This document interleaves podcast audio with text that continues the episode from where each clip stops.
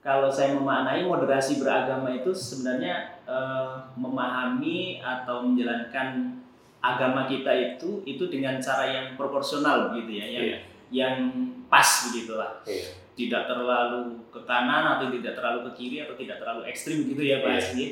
Jadi yang pas itu eh, versi atau bagaimana penjelasan beragama yang pas yang tidak berlebih-lebihan itu Pak Aziz.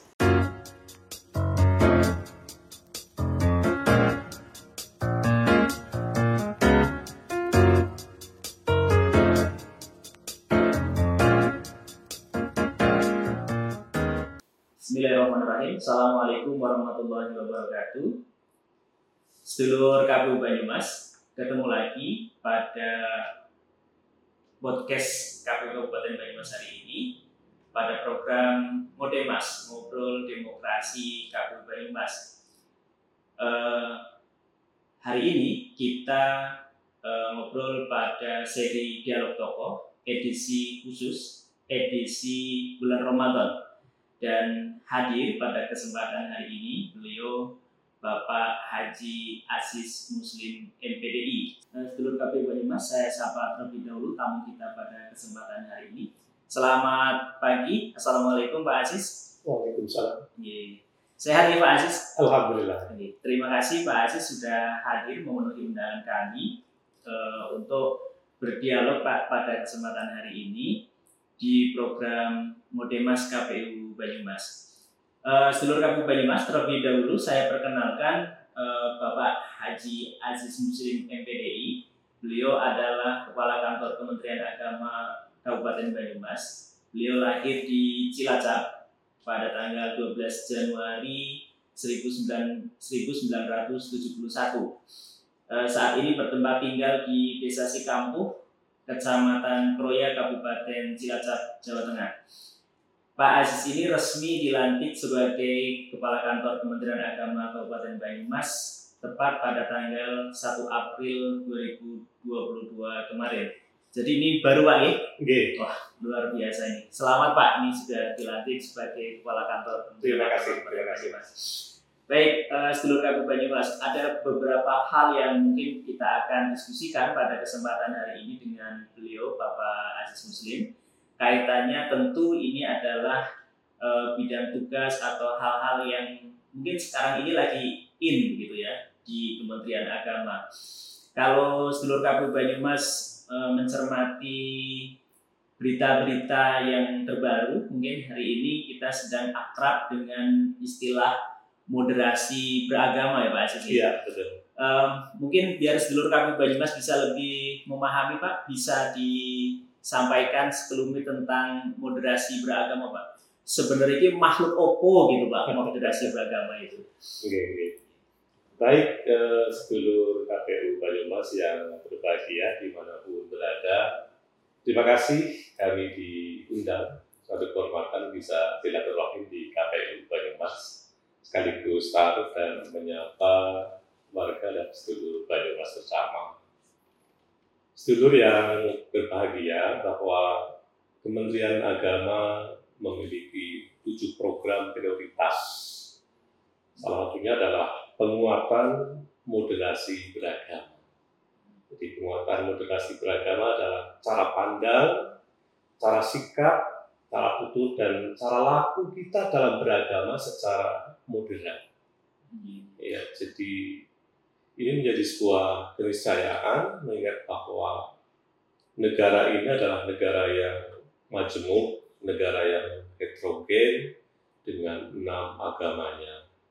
Tentu penguat- penguatan moderasi beragama dalam rangka merawat kebinekaan Indonesia. Oh, gitu. Pak Aziz, ini sepintas saya baca artikel itu, kalau saya memaknai moderasi beragama itu sebenarnya eh, memahami atau menjalankan agama kita itu itu dengan cara yang proporsional gitu ya, yang Iya. yang pas begitulah. Iya. Tidak terlalu ke kanan atau tidak terlalu ke kiri atau tidak terlalu ekstrim gitu ya Pak Iya. Aziz. Jadi yang pas itu eh, versi atau bagaimana penjelasan beragama yang pas yang tidak berlebih-lebihan itu Pak Aziz? Iya, jadi cara pandang yang beragama yang pas adalah ya tawasuk tengah-tengah tidak condong ke kiri atau tidak condong ke kanan. Jadi kalau condong ke kiri juga berakibatkan eh, ekstrim begitu juga kalau condong ke kanan dan lain sebagainya. Jadi bagaimana kita memiliki cara pandang yang moderat mengingat bahwa negara ini begitu plural kemudian bagaimana kita menghargai nah tasamuh lah toleran. Mengembangkan sikap toleran terhadap ajaran di luar kita. Oke, uh, mungkin Pak Aziz bisa dijelaskan lebih operasional lagi begitu Pak, modelnya begitu ya, aplikasinya sebenarnya contoh-contoh moderasi beragama di masyarakat kita itu harusnya bagaimana begitu Oke, jadi paling tidak ada empat parameter uh, sikap moderat yang bisa diambil dalam uh, moderasi beragama. Yang pertama adalah toleran. Jadi adalah hal yang tidak bisa dimungkiri bahwa kita hidup berdampingan dengan umat lain, dengan berbagai budaya, etnis, suku, bahasa, dan sebagainya. Sehingga kita harus menghargai. Contoh kecil misalnya bahwa e, di pergaulan, di sekolah-sekolah umum misalnya banyak sahabat-sahabat kita yang beragama lain.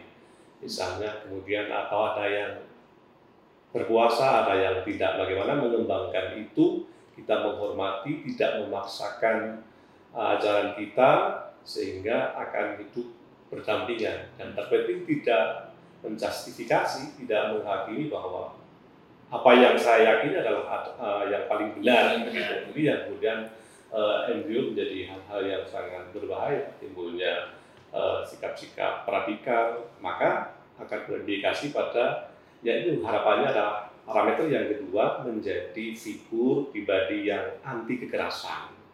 Jadi parameternya yang pertama adalah tadi toleran, kemudian yang kedua adalah anti kekerasan. Dan yang berikutnya adalah yakni memiliki komitmen kebangsaan. Ini sangat penting.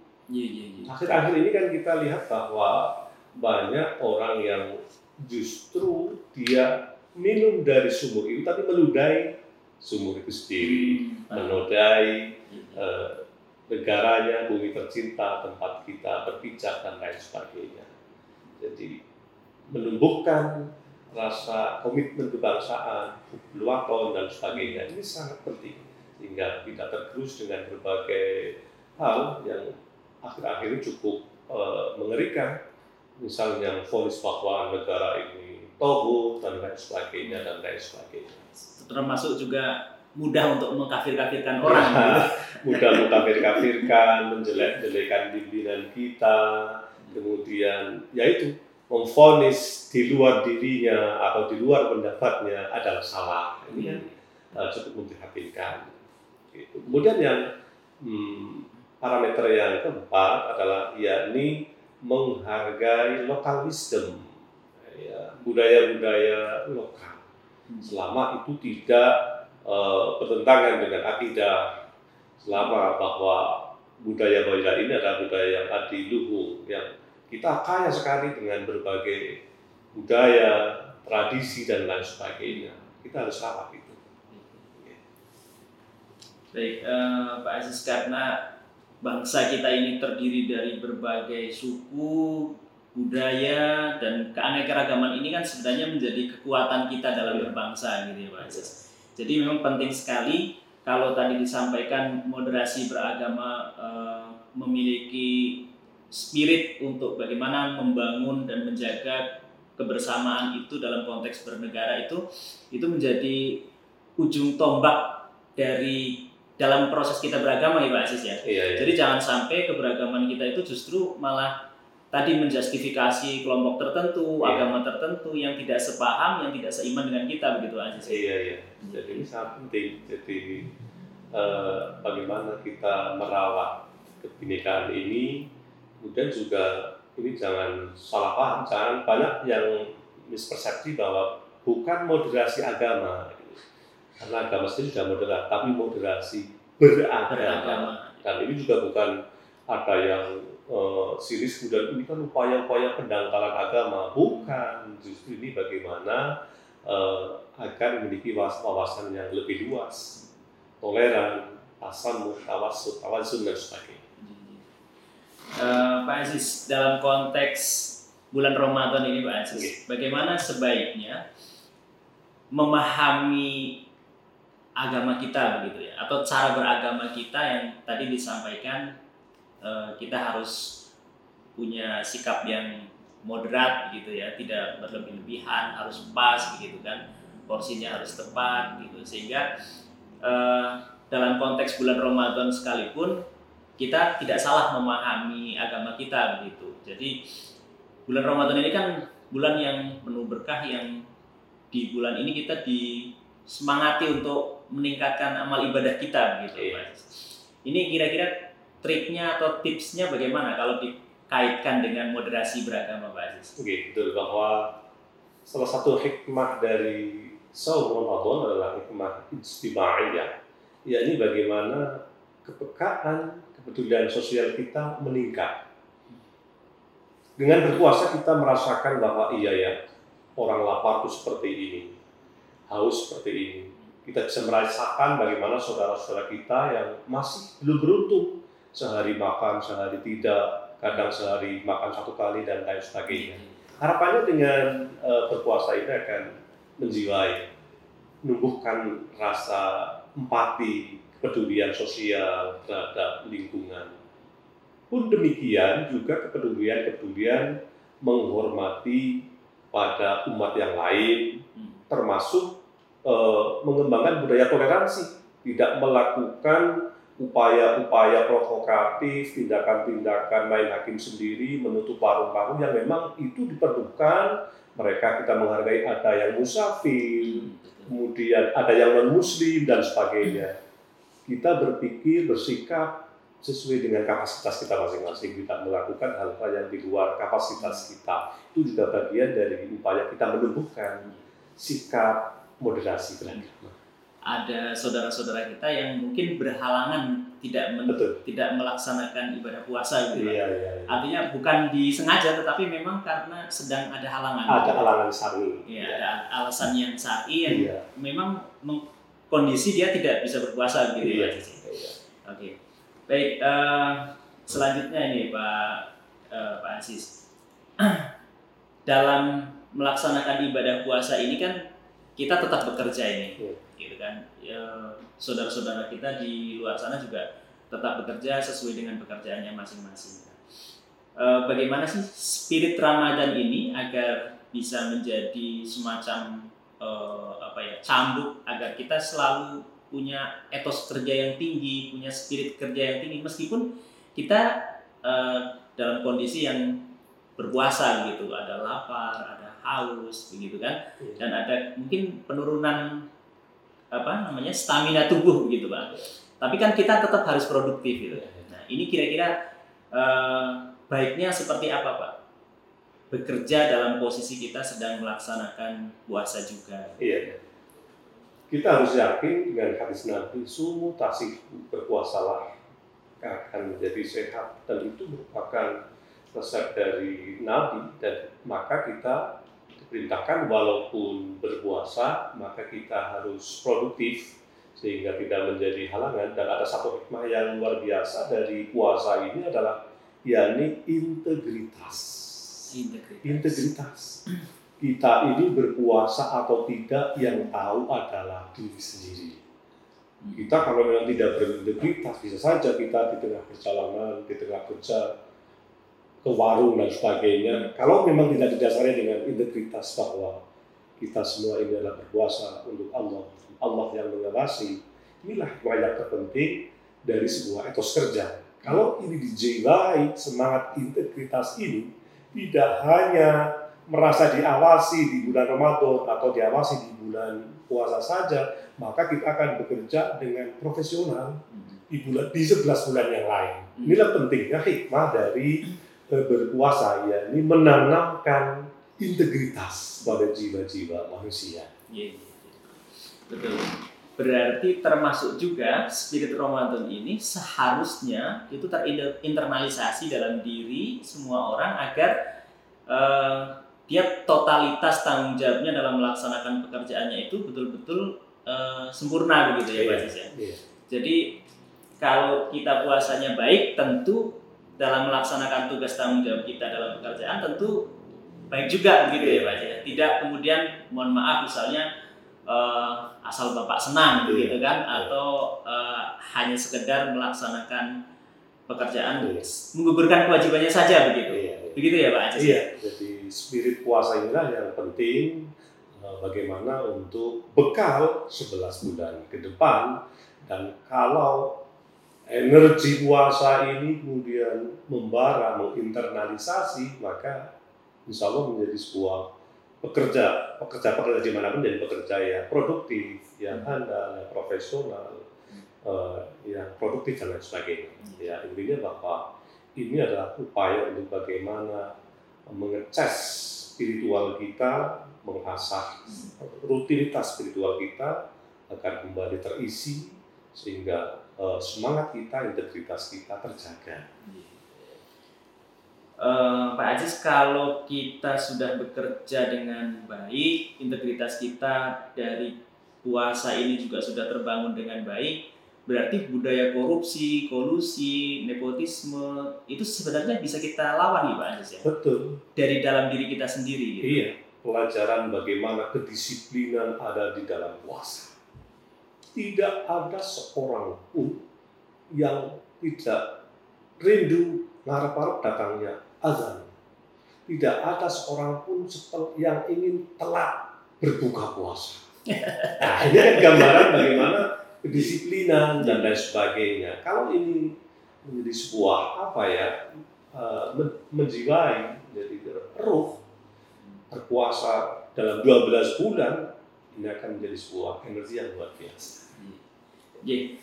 Uh, sedulur kami Banyumas uh, terkait dengan puasa Ramadan ini memang harus menjadi semacam nilai spirit kita untuk bagaimana meningkatkan etos kerja kita sebagaimana tadi disampaikan oleh beliau Pak narasumber kita.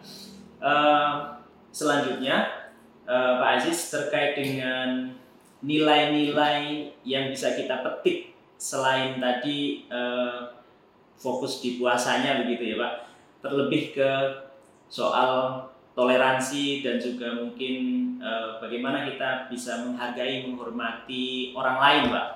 Nah, ini kan kita juga tidak uh, apa namanya tidak lupa bahwa banyak kasus masih di negara kita ini yang uh, apa ya masih menunjukkan budaya kekerasan gitu pak karena hanya perbedaan pendapat masih memilih e, solusinya adalah atau jalannya ditemu dengan model kekerasan. Nah, bagaimana kita sebagai seorang umat muslim ini ini bisa paling tidak memberikan dakwah untuk tidak melakukan hal-hal seperti itu Pak. Artinya ketika menerima perbedaan pendapat pun kita bisa lebih terbuka gitu.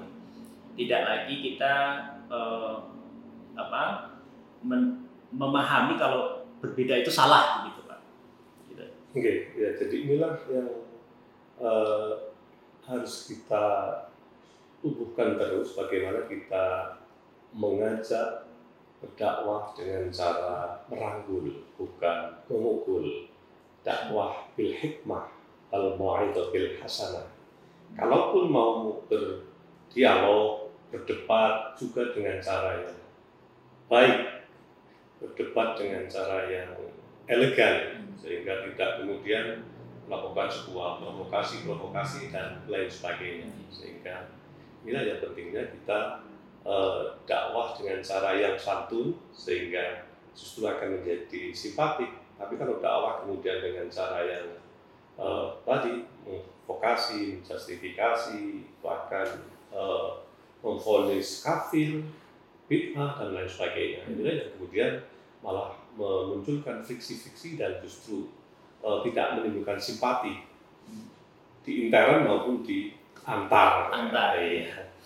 Baik, uh, ini kan negara kita ini negara demokrasi, Pak. Iya. Perbedaan pendapat itu kan menjadi sesuatu yang pasti, Iya. pasti ada begitu Iya. dan tidak bisa dihindarkan. Tentu dengan kedewasaan, dengan cara yang baik kita untuk bisa menerima perbedaan pendapat, karena perbedaan pendapat itu juga eh, apa namanya sesuatu yang sebenarnya itu karunia Allah kan begitu pak. Iya. ya? Jadi kalau bisa dikelola dengan baik, perbedaan itu menjadi kekuatan dari bangsa itu sendiri. Iya. Begitu nih Pak Aziz. Iya. Jadi perbedaan ini memang sunatullah. Sunatullah Pak ya. Jadi pasti eh, dengan perbedaan itu akan menjadi kekuatan maka Kekuatan. akan dikelola dengan sebaik-baiknya Iya. gitu Pak Aziz. Eh, termasuk juga misalnya Pak Aziz perbedaan politik. Nah sekali lagi karena ini kita adalah lembaga politik Pak, Iya. KPU ini tugasnya di antaranya adalah menyelenggarakan pemilu atau pemilihan kepala daerah. Tentu warga masyarakat Banyumas atau warga seluruh Indonesia bahkan selalu dihadapkan pada saat eh, pilihan itu adalah perbedaan pilihan. Nah, bagaimana cara atau tips agar kita itu bisa mensikapi perbedaan pilihan, perbedaan pandangan politik itu yang masih sesuai Pak, sesuai dengan syariat gitu kan. Dan itu tidak mengancam dari sisi baik itu apa namanya eh, kedaulatan ataupun mungkin juga rasa berbangsa dan bertanah air kita Pak. Oke, jadi demokrasi adalah sebuah keniscayaan di sebuah negara. Ya, jadi kalau kita ke sana, eh, saya melihat bahwa demokrasi adalah juga kompatibel, selaras, serasi dengan ajaran-ajaran Islam. Di sana ada ayat wasawirhum suruh bainahum, kemudian bermusawalah dalam urusan mereka. Kemudian ada ayat i'dilu wa aqrabu taqwa, berbuat adillah karena adil itu lebih dekat dengan takwa. Itu adalah eh, irisan-irisan yang eh, menurut saya adalah kompatibel, seras, selaras eh, bagaimana ajaran Islam dengan demokrasi. Otomatis bahwa bagaimana kita menumbuhkan demokrasi, menghargai cara pandang yang berbeda, yaitu dengan musyawarah, kemudian dengan berlaku yang adil dan lain sebagainya. Sehingga kita ketika berdemokrasi pun sadar bahwa eh, nilai-nilai demokrasi harus kita junjung tinggi dalam sebuah negara. Jadi meskipun berbeda pendapat, kita harus tetap bisa saling menghargai, saling menghormati baik. Iya. iya. Oke. Baik, eh, sedulur kami Banyumas, demikian tadi diskusi kita dengan beliau, Bapak Haji Aziz Muslim MPDI. Sebelum diakhiri, saya persilahkan Pak Aziz untuk menyampaikan closing statement-nya. Silahkan Pak. Oke. Baik, terima kasih seluruh KPU Banyumas yang dirahmati Allah. Jadi eh, heterogenitas ini adalah sebuah karunia bagi bangsa Indonesia. Inilah mengapa kita pentingnya mengembangkan sikap moderasi atau moderat dalam beragama.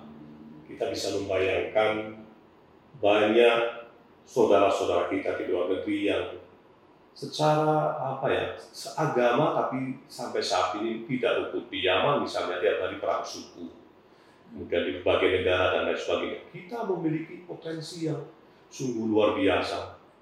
Agama enam. Budaya luar biasa. Ulo ribuan dan lain sebagainya. Tapi sampai saat ini masih terawat harmonis dan lain sebagainya. Inilah pentingnya kita terus menyemai kerukunan umat beragama, menyemai moderasi beragama di semua lini. Harapannya ini adalah bagian dari investasi kita untuk merawat Indonesia. Sedulur KPU Banyumas, saya Aziz Muslim, Kepala Kantor Kementerian Agama Kabupaten Banyumas, mengucapkan selamat menunaikan ibadah puasa dan jangan lupa ikuti channel YouTube KPU Banyumas share, like, and subscribe. Terima kasih. Assalamualaikum warahmatullahi wabarakatuh.